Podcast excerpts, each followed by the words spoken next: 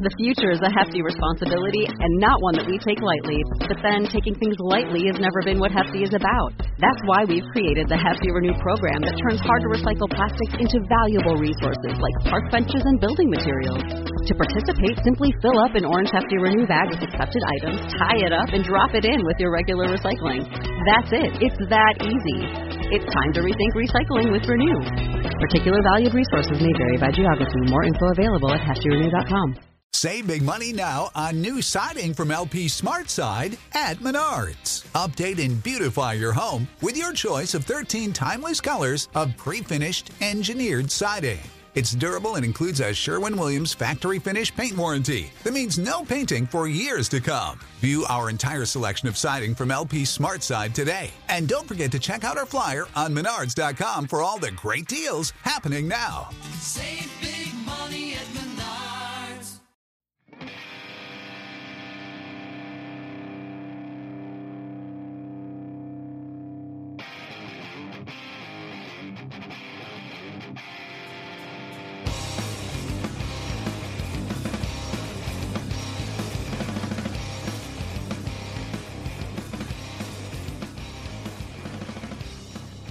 Greetings and welcome to another edition of the Agile Uprising podcast. I'm your host, Jay Hersko. Join with me once again, we have a repeat guest, uh, Ivar Jacobson, joining us from Costa del Sol, Spain. Am I correct? Uh, yes, from Costa del Sol, Puerto Banús. Uh, beautiful, beautiful. Much, much nicer than the weather we're probably having here in the states. So, um, so the question you're all asking is, why is Ivar back? Well, um, Ivar's done a lot of writing lately, um, which I want to unpack some of the crazy things that he's seen. Uh, we're going to talk about the methods prison, and we're going to lead into his product essence, which I think all of you listeners and all of you watching this video will be quite interested in. So, Ivar, I'm going to start with with the basic background question. You were the father of RUP. Uh, you were considered to be the father of UML. You were the father of use cases. Why didn't you just do Agile RUP? Actually, we did. Uh, we uh, there are two two aspects of it, or two um, answers. Number one, we um, we actually did, uh, and we were quite successful. We created something called uh, essential unified process, and uh, we had clients. We were successful in driving it and pushing it, but and that's the second it didn't feel right. Uh, once again, once again, uh, getting into creating a method and have um, all the crazy things that we talk, we'll talk about later um, wasn't right. Uh, I didn't once again want to be a guru and um, uh, market one, one, and the only one of the way of doing it. So instead, I started what um, uh, became Essence, and that is around 2004. Okay, so you just you just uh, per- provided a perfect segue. So let's talk about the crazy things. I read your article on LinkedIn. For those listeners, I will have it in the show notes. Um, let's talk about some of the crazy things you've seen with methods and frameworks. Because I, uh, when I read it, I read it again this morning right before we started recording, and it really was resonant. And it kind of kind of makes you feel icky in a way that you're pointing out the kind of uncomfortable thing that we all see but don't want to acknowledge. Can we talk about that for a bit? Absolutely, yeah, that is uh, one of my favorite topics right now. So it it fits uh, very timely. Okay. So basically, um, eh, I I'm a little bit uh, conservative when it comes to wording. I uh, have worked with um, formal uh, languages, uh, formal methods, uh, using formal techniques, and I mean mathematics. I'm not talking about just precise. So um, I respect wording quite a lot. So when I then start to use something like crazy things, it really must be crazy, and I must be frustrated. I, I have, I have over. I mean, these are things I I discovered 15, 20 years 20 years ago, and um, I thought it was crazy at that time, and I think it's even more crazy that we don't do anything about it Mm. Well, we do, but uh, the general, generally in the world, uh, we accept them. And that is the methods war. That uh, we fight with one another about uh, which method is the best. Uh, we go into a, a method um, world, method world, and uh, it's uh, we learn one, one method, and uh, then we basically belong to a sect. Um, it's not a normal marketing fight where Mhm. we have different products. It's more like a religious fight uh, because you cannot prove anything really, and it's uh, very much uh, hand waving. This is the reason. This is good, and so on. Uh, we cannot really compare methods. So um, these great guys who create different methods, the top of the cream of um, software engineering uh, experts, um, they have to do a lot of marketing. So the success of a method uh, or a framework is based on marketing Mhm, and uh, primarily and um, but it's not marketing like uh, selling a product it's marketing that is more like uh, you, a priest or um, creating The sect. converts. Yep, creating Yeah, you- disciples. yeah, yeah. yeah and you belong to one of these uh, uh, uh, i mean most people if they are in this space they belong to one of these sects Mhm. it's very hard to learn two different methods because they use different terminology, different vocabulary. They have um, a different way of describing the method.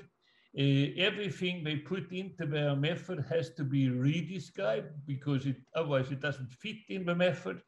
And that means that the original author of a practice, whether it is Scrum, user stories, and so on, find that uh, his or her work has been uh, redescribed.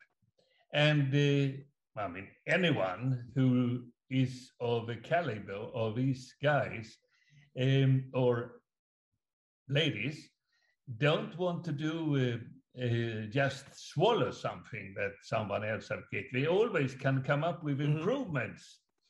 But uh, many of these improvements I have definitely experienced myself.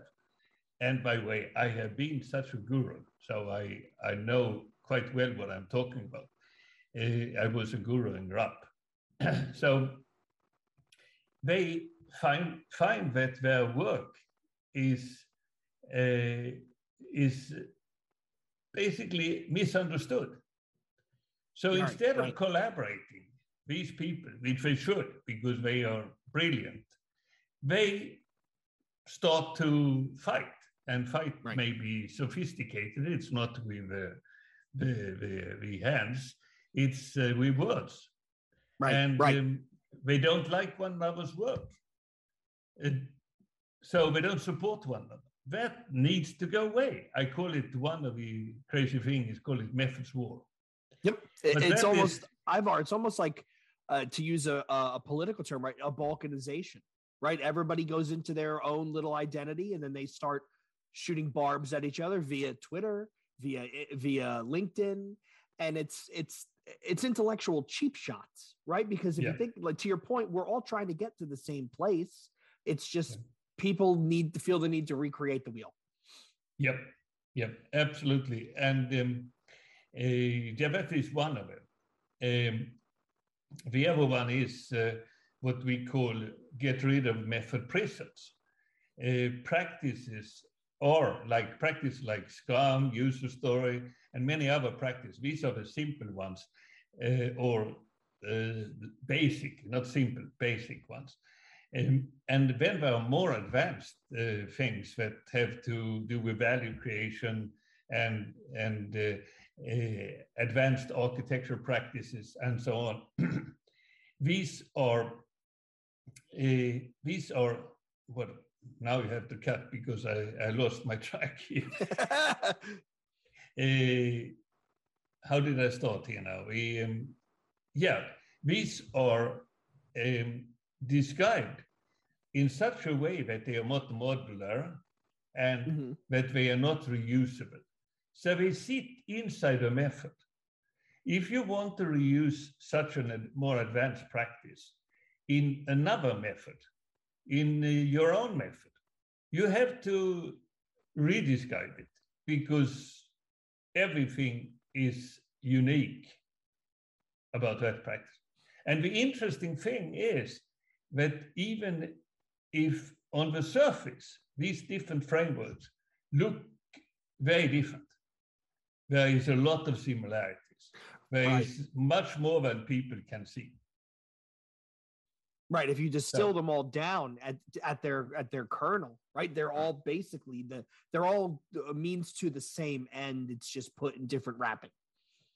Yes, uh, and and that is uh, uh, crazy. Uh, Practices should be free, free from any method, available to the the world uh, in in a way that everybody can go and ask for. I want this practice, I want that practice, wherever they come from. They shouldn't sit in one particular method. Right. Right. So let me ask you this, Ivar, and let's transition into let's let's talk about essence, right? And and what you are.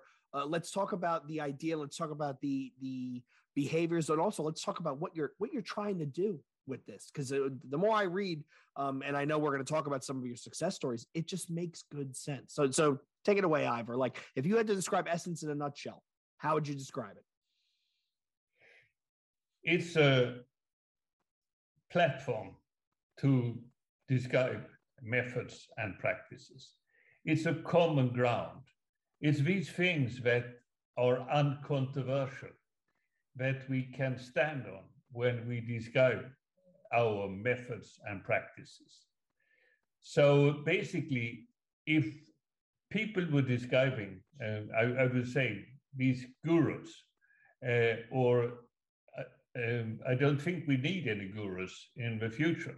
We need experts. If the experts describe our practices in a standardized way and, and focused on what really is essential, uh, that is usually very little of practice, but it's, in, it it's enough for be, um, a newbie to be able to work in a team with others that knew more.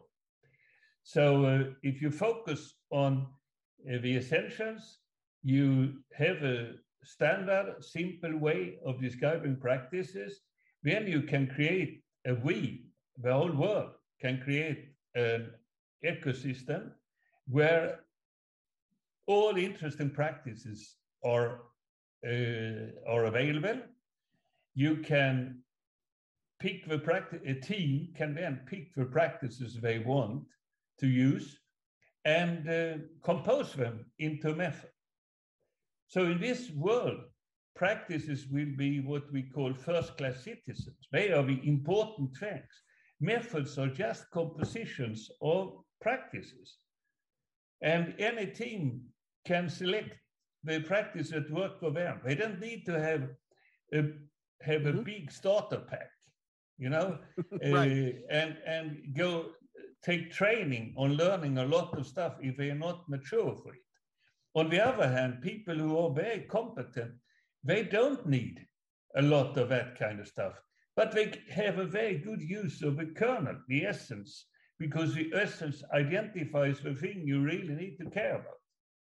Right. It's a standard, but it still identifies the thing you need, need to care about, but often are forgotten. uh, the thing that jumped out at me is, you know, I'm a big fan of um, domain driven design. And in domain driven design, the three concepts they bound you up against is ubiquitous nomenclature. So everybody's speaking the same words, right? Which is what Essence helps to solve. Um, bounded context, you know where things start and end, which again, this is where Essence comes into play. It lays out the method in, in a very clear cut way. And um, aggregate roots, right? And this is where I really think some of the benefit of Essence is where like like we talked about with the methods prison and all the different frameworks all boil down to the same thing if you can agree to those aggregate roots which is what you're documenting via essence everybody is to your point jumping off from the same we're all launching from the same um we're all diving off the same diving board right we're all going from the same departure state state or location, and that makes communication a lot easier. Yes, absolutely. Now you also have to remember that Essence is a, a standard. It means it has gone through a rigorous um, evaluation. Uh, hundreds of people that are very competent in the method space, not the uh, methodologies, but more scientists, have evaluated it. It has been uh, practiced by many, many people in, in the world. So it's not a, a, a one man's work in any way.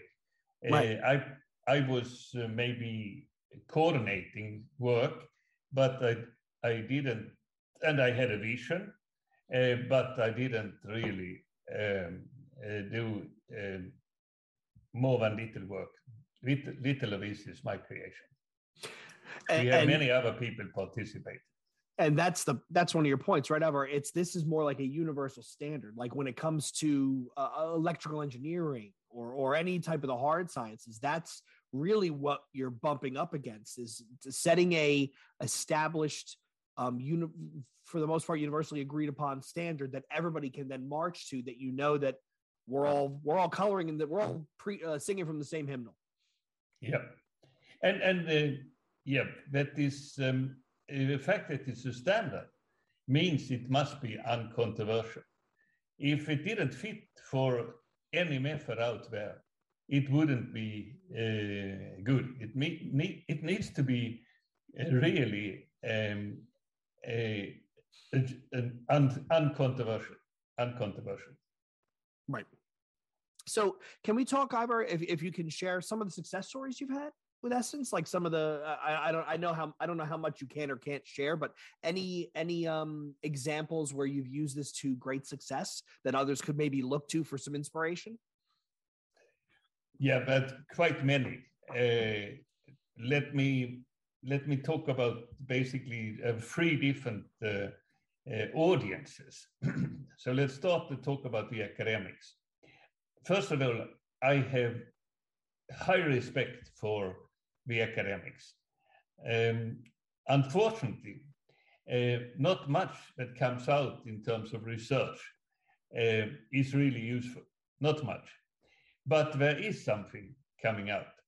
And what it, when both the industry and the academic world uh, go the same way, in the same direction, then it, uh, that is right. It should happen. So we have really engaged uh, the academic world. We have more than 60 university professors working together. Uh, some of, many of them are very active to create uh, material for teaching uh, full semester classes uh, at university level. Uh, we wrote a book together, I wrote together with four or five other people in 2019 that was a book directed for first year students uh, at the university level, learning software engineering. This was the So, uh, essentials, the essentials of modern software engineering. Ivar, that one. Exactly. Okay. Yes, and and that book um, um, normally software engineering is taught in the third or fourth grade, but this uh, uh, since Essence is very simple, it can be taught already in uh, the first grade. So that is uh, something we have been working, and there is a huge community of academics that are interested in, in essence. Now, uh, the other group, which is also very important, is of course that the current methodologists, if I say so, people who have uh, been very successful in building methods, um, accept uh, and adopt essence. And here we have um, also got um, uh, been very successful. Jeff Sutherland, which is one of the fathers of Scrum, basically uh, says essence is the key to success. That's his words, by the way. And uh, he mentions that 50 plus percent of all Scrum implementations uh, are failures. And essence is key to success. we have also worked with Scott Ambler, who said um, uh, basically, I cannot get enough of it. Uh, his situation is that uh, he has a huge number of practices and in essence cannot play a, a strong role with discipline agile until we, many of these practices are essentialized. We have now about, um, say, about 100 that are essentialized. Then uh, the Spotify model, which is very popular in um, banking and uh, insurance industry, um, is also being essentialized. So we are working with one of the founders of the Spotify model to create um, a, an, um, Spotify Essentials. It should be available quite soon. And I could mention um, several other people. Tom Gilb, for instance, um, a very famous uh, software engineer, written lots of books and lots of articles. Uh, he is himself a methodologist. He has, uh, as he say, don donated his uh, work for uh, Essence to Essence, uh, be essentialized. And um, many people work and help us do this uh, on a volunteering basis. They don't make any money, they do it because they love it and uh, think it will be the future. Let's go to the most interesting uh, for, uh, I guess, for you, is the industry. And here we have been working with uh, clients since um, uh, 10 years. Before we actually had a standard, used uh, Essence. Uh, Munich Re is one of the clients. Um, the latest uh, success story we have that we can talk about is uh, Hapag-Lloyd in um, a shipping company in Germany. Okay. They have used uh, Essence to as, as a platform to describe their existing methods. They have many methods and they have used it to describe their existing uh, methods. And um, we are still working on that. There is, um, there is a case study from Hapag-Lloyd on our website, so it can be found. Perfect. I will link to that in the show notes. Yeah. So one of the Sorry things for the long answer. one of the things you said, Ivar, that that really resonated with me is uh, when we had our our initial conversation um, before we scheduled this. You said what you're trying to do is bridge the gap between learning and doing, which I think is you know when you talk about the methods prison and when you talk about okay buy this training plan for 49.95 and you're you know it's kind of it's there's no praxis it's very much just here's the theory whereas you're trying with the idea of making your practices essential you're trying to make that leap not really a leap more of just a normalized step forward Yes, uh, I call this the Achilles heel of methods adoption. Um, and, and that is the gap between learning and doing, or learning and delivery. We get training. The, the uh, use uh, give training. Uh, they you can have all kinds of packages of training, and which you and you become certified. Uh, I'm not going to discuss uh, certification, good or bad, but there is a lot behind what you can offer in learning. And you have um, a, not only training, you can get, um, uh, you have videos, you have all kinds of material to get competent.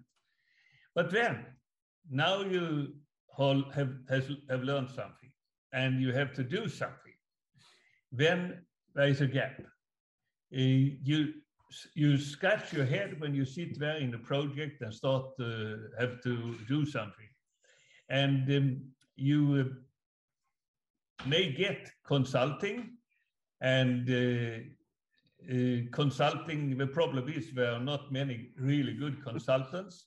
Uh, they they can spell to whatever method they have, and uh, maybe a Mm. little bit more but the reality is this is a, a scarce resource. And we need to bridge that gap and provide support as you work.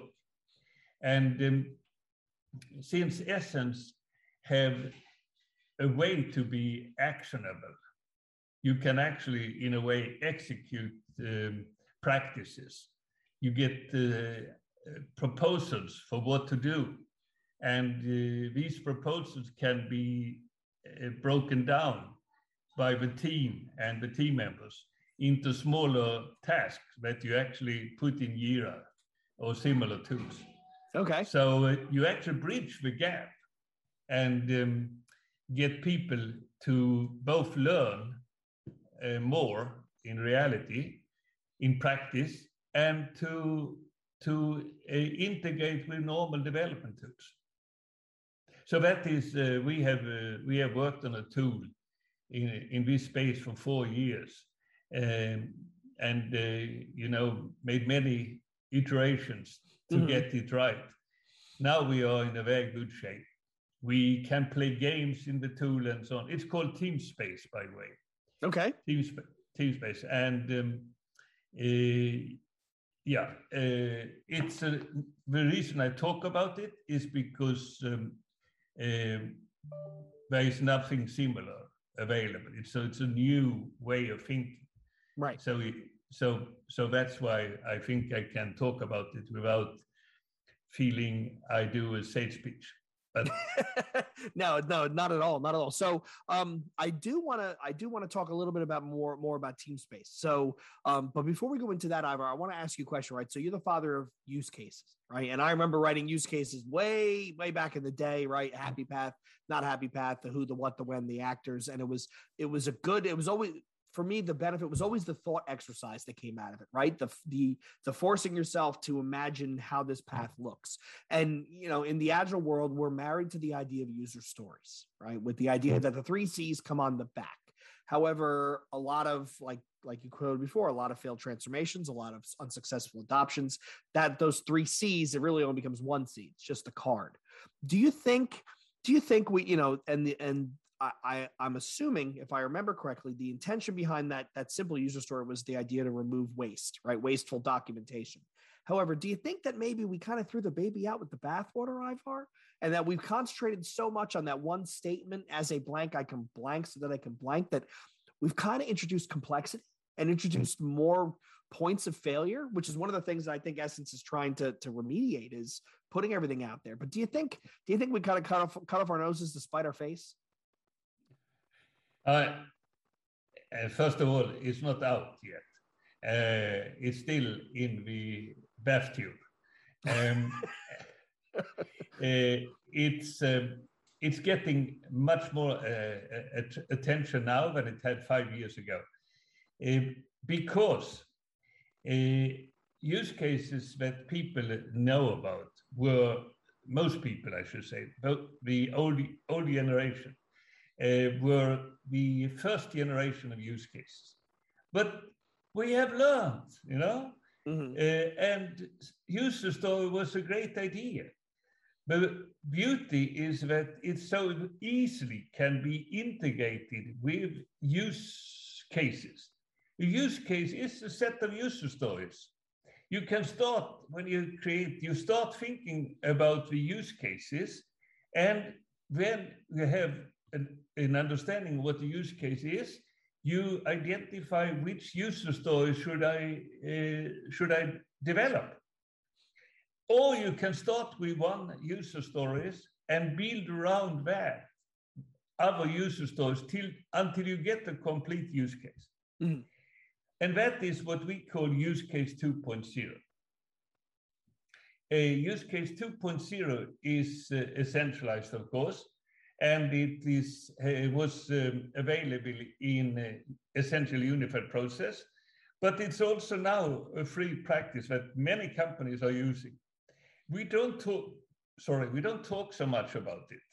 Um, we uh, currently our focus is on essence, but there is no doubt we have lots of clients working with us on adopting use case 2.0 which has everything important that you find in user stories as well.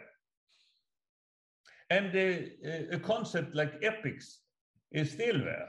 Uh, it's also there. So we're not only talking about the small user stories, the epics. And epics, uh, we call it earlier functional area, but an epics uh, is a set of use cases. And Right. then these are broken down into user stories, and you can go the other way. I- I want to say one more thing. Use cases are absolutely not uh, in any way in uh, danger of, of death. Right, right. Um, Look at any product, any area, industrial internet, self-driving cars, self-driving cars, um, big data. You can go on uh, area after area, and you will find on the first page, if you go to the website, which are the use cases that you need to support. the use cases are, are there and the very Right. top level. Um, and then, uh, if you want to develop something, you need to formalize it. And that you do by breaking down into user stories and so on. So, um, um, and I will link to. Uh, I know you have a lot of stuff out there around use cases 2.0. I actually did a lot of the reading myself. I will link to that in the show notes for all of you listeners, uh, so you can dig in. There's a lot of great content there. I've I do I do want to talk about Team Space. So you you mentioned that right. So this is a platform you've been working on. It's helping to essentialize some practices. Can we talk a little bit more about that? Absolutely. So, um, I guess let's start off by what would be what would be the driver for a company or a practice uh, a practice house, uh, even a consulting house. What would what would be their um, interest in looking into team space? Why would they? Why would you suggest you you need this in your life? Okay, let's look at the big vision to start with. Um, imagine you have at access to all important practices, relevant practices in the world, in an ecosystem. Imagine you can let the team select what practices work for them. Every team can select what works for them, compose them into a method. You don't need to get brand a method. You don't need to have a name of a Mhm. method. It's this team's method. And uh, dependent on the competence of the team, they will have different sets of practices and what they are doing, of course. Imagine that the team gets support in working with, um, uh, while get support while they actually do the job. But these practices are not just in a book or on a website, but they actually are available at the fingertips of the developer. And that these practices actually drive what goes into Jira or other similar Okay. tools. Okay, so it does integrate with some of your uh, product delivery. I'm not going to say software delivery lifecycle; it's project delivery lifecycle, right? So like a Jira, like a Rally, something like that. Okay. So that is uh, uh, where we are. Uh, there are much more to be done.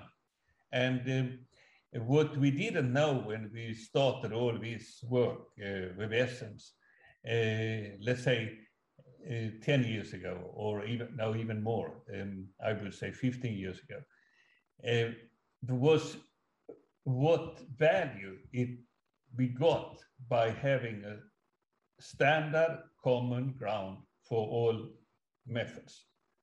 We got a lot of values, for instance, this executability I talked about. Um, and, and that is a very important feature. And I, I could go on and describe feature after feature that we didn't have before and couldn't Mm. provide. We didn't even know that we wanted. And that is true today too. Um, what we are offering, most people don't even know they want it. It reminds me, if I if I may say so, and um, when Steve Jobs and Apple came out with uh, the iPhone, and no one knew that they wanted that. Pro- uh, well, I Right, shouldn't say no right. one. They didn't know. They they didn't know. I didn't know that I wanted that uh, uh, kind of smartphone. But once I had it in my hand, You can't I- go back. Can't go I back. can't go back. and that is what uh, uh, uh, we we feel from talking to clients and so on. Is uh, there is no way back once we have it. Okay. So Ivar, I mean, I, am gonna make this request of you while I have you on the recording. Um, but I, what I would like to do is set up some time to actually do a demo of this to a video. Um, I'd like to work with you, and for our listeners, we will actually link this to the episode, and we will link it off of our Discord server. So um, we will record the screens, and and Ivar and one of his people can show us how the tool works because I do think this is really important. Um, most of us most people in the sound of my voice are agile practitioners who work in a company that has built some sort of quasi playbook right? Let's let's take it home. Every company has a playbook and every company writes it differently. And we all know it's a hot labor market right now. People are hopping job to job. And one of the most difficult things when you hop to company a from company a to company b is trying to get your feet below you and this is where mm-hmm. I truly believe in this idea of essence because if I know everybody is using the same ubiquitous nomenclature, I can walk in the door, go to their go to their their version of Teamspace, pull up all their essential practices, and very quickly become acclimated to what they do and what maybe the differences are to what I'm used to and company A and what company B is. So I, I do think this is a, a, great idea that we really want to we really want to explore further. So with that being said, Ivar, um, if people want more information, if they want to if they want to get in contact with you, I know you have a, a, LinkedIn group which we will link to, which talks about the crazy things. Um, where can they find you? Where should they go?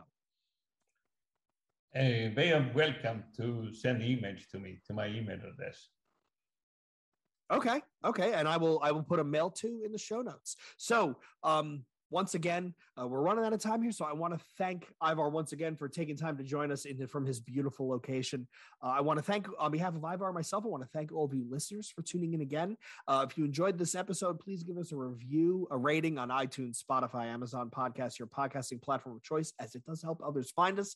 Um, if you like this conversation, please hop into our Discord server. We have a very vibrant Discord server. We average somewhere between 70 and 80 active posters a day. Just yesterday, we had Johanna Rothman and Chris Murman debating uh, the idea of servant leadership, which was a great conversation. So be sure to find us there. Uh, last but not least, I want to give a shout out to Machine Man Records and Krebs for providing our outro music free of charge. So once again, Ivar, I want to thank you for joining us. I look forward to speaking to you again. And until next time, this is the Agile Uprising Podcast signing out. Thank you very much. I really appreciate it. Pleasure is all ours.